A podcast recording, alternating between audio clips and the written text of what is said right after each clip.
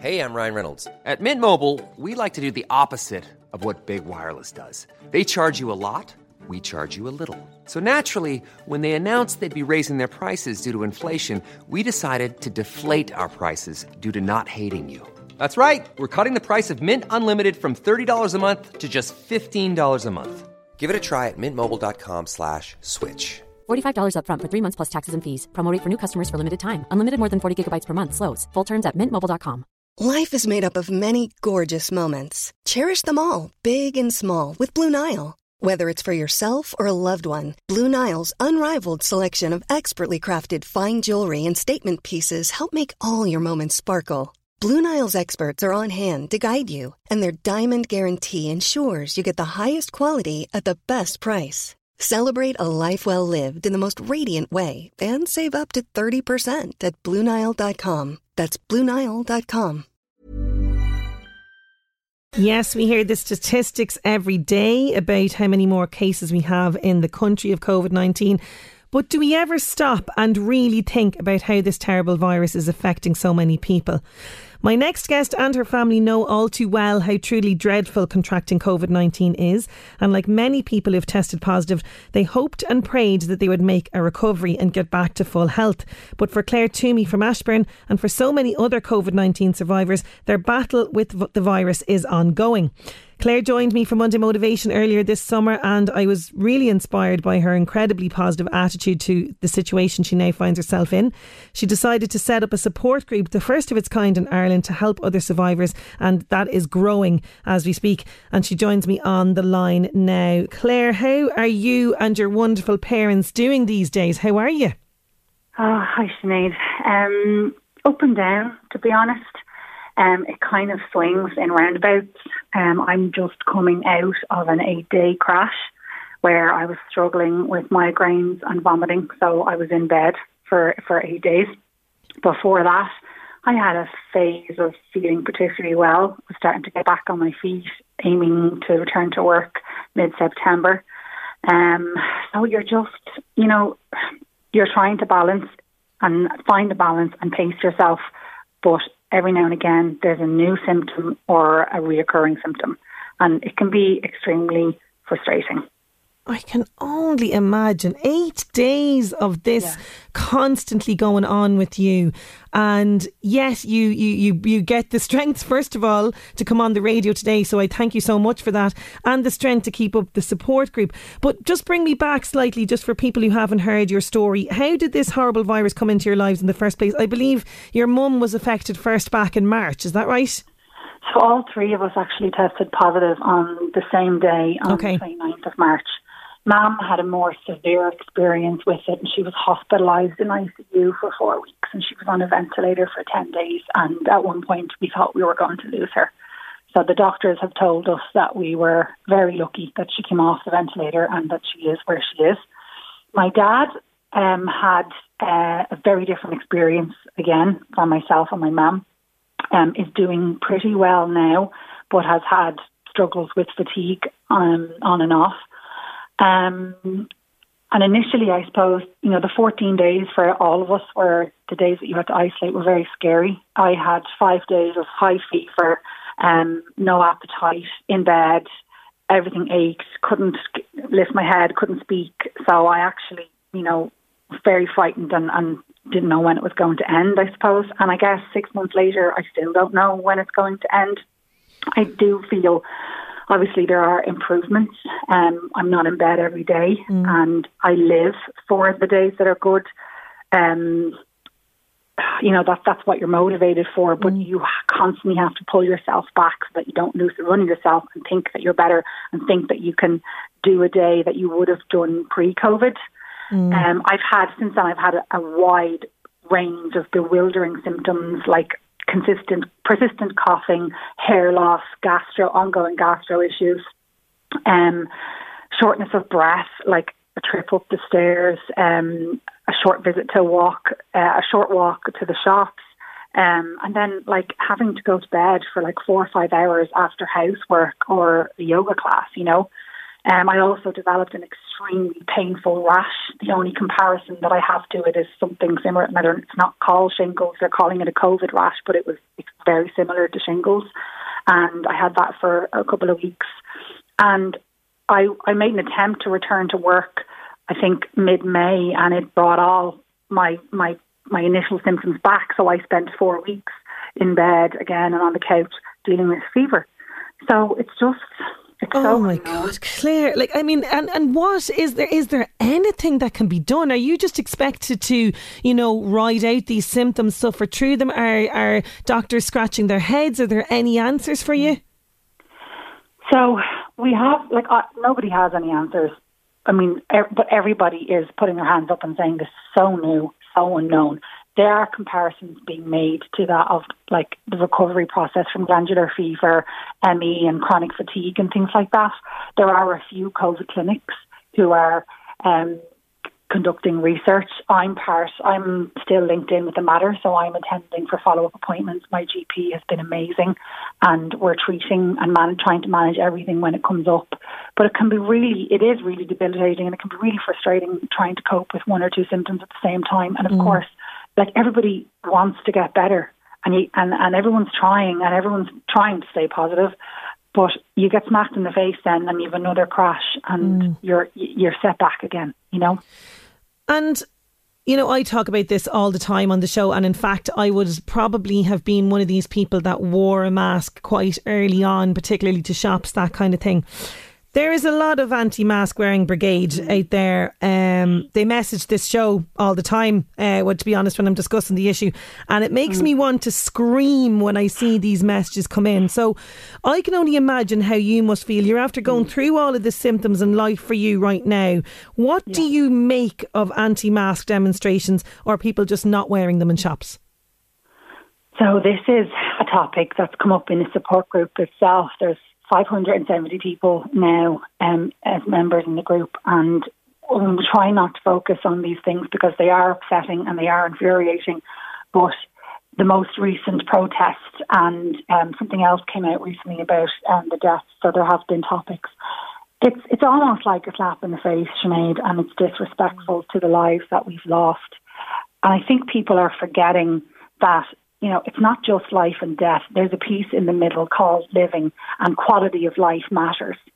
So for those of us who are still struggling six months on, to be met with people who think this is a, a scam or a hoax, it's infuriating because we're living it.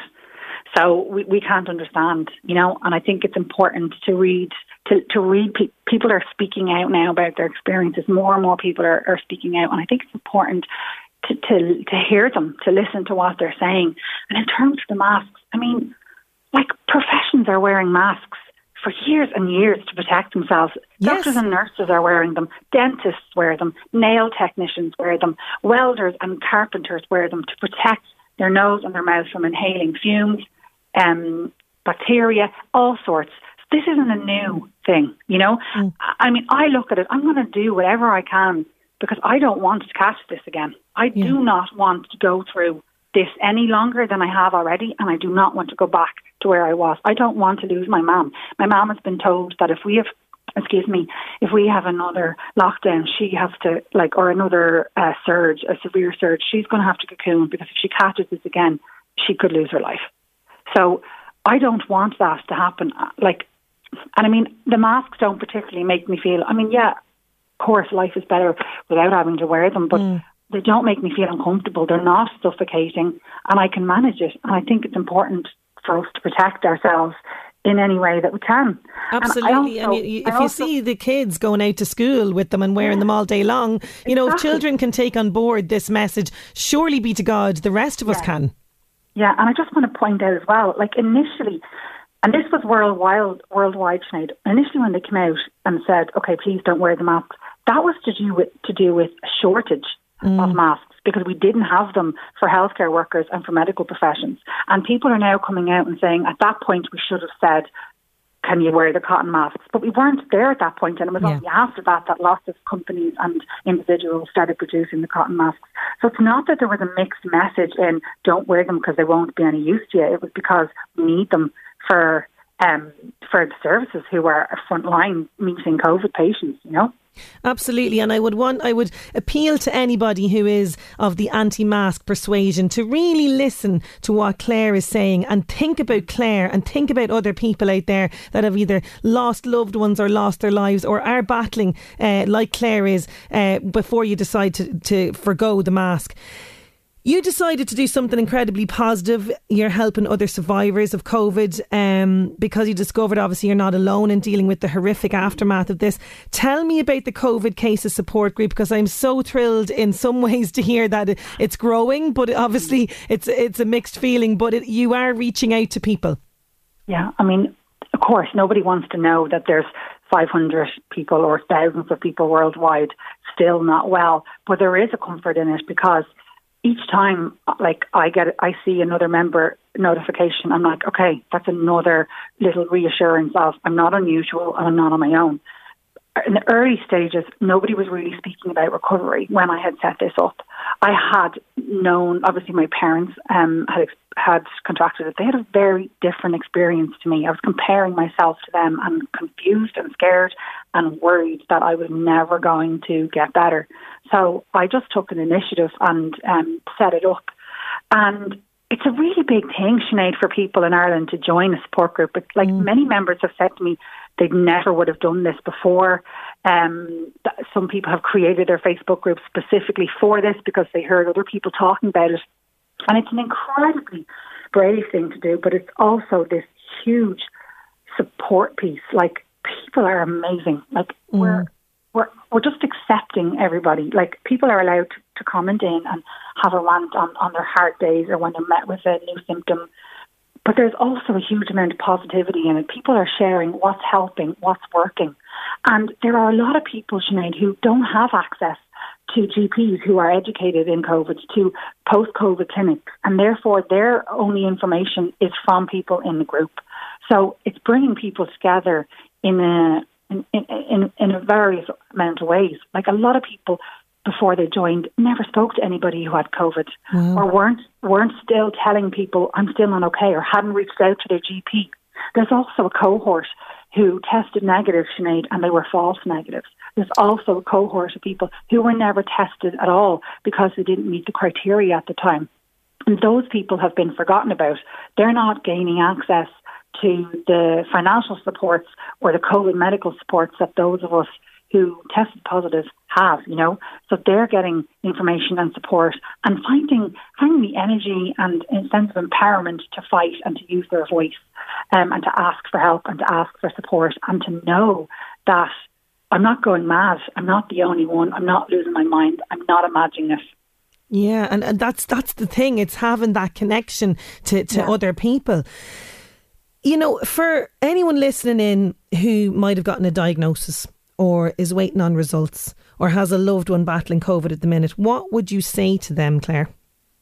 Well, I would tell them to join the group and come and join us. We like to have a bit of fun and, you know, people are posting up lighthearted quotes and things like that. So, and I, I always advise people to use it whatever way that works best for them. Some people check in every day, some people check once a week. I would advise them to keep regular, um, like touching base with their G P, to keep updating the G P on the symptoms that they're feeling. Anything that's not normal or regular for you that before you contracted it or before you think you contracted it, to note it and to share it, because the more people speak out, the more recognition we're going to have for long COVID, and also the more services can be provided. Because what's happening is now people's energy is so precious, Sinead. Mm. And you're like, even myself, like I'm working with a nutritionist, I'm working with a coach, I'm working with a reflexologist, I'm working with um, a physio and an acupuncturist, trying to maintain all the different things I'm, I'm experiencing. That's draining, that's tiring, and it costs money.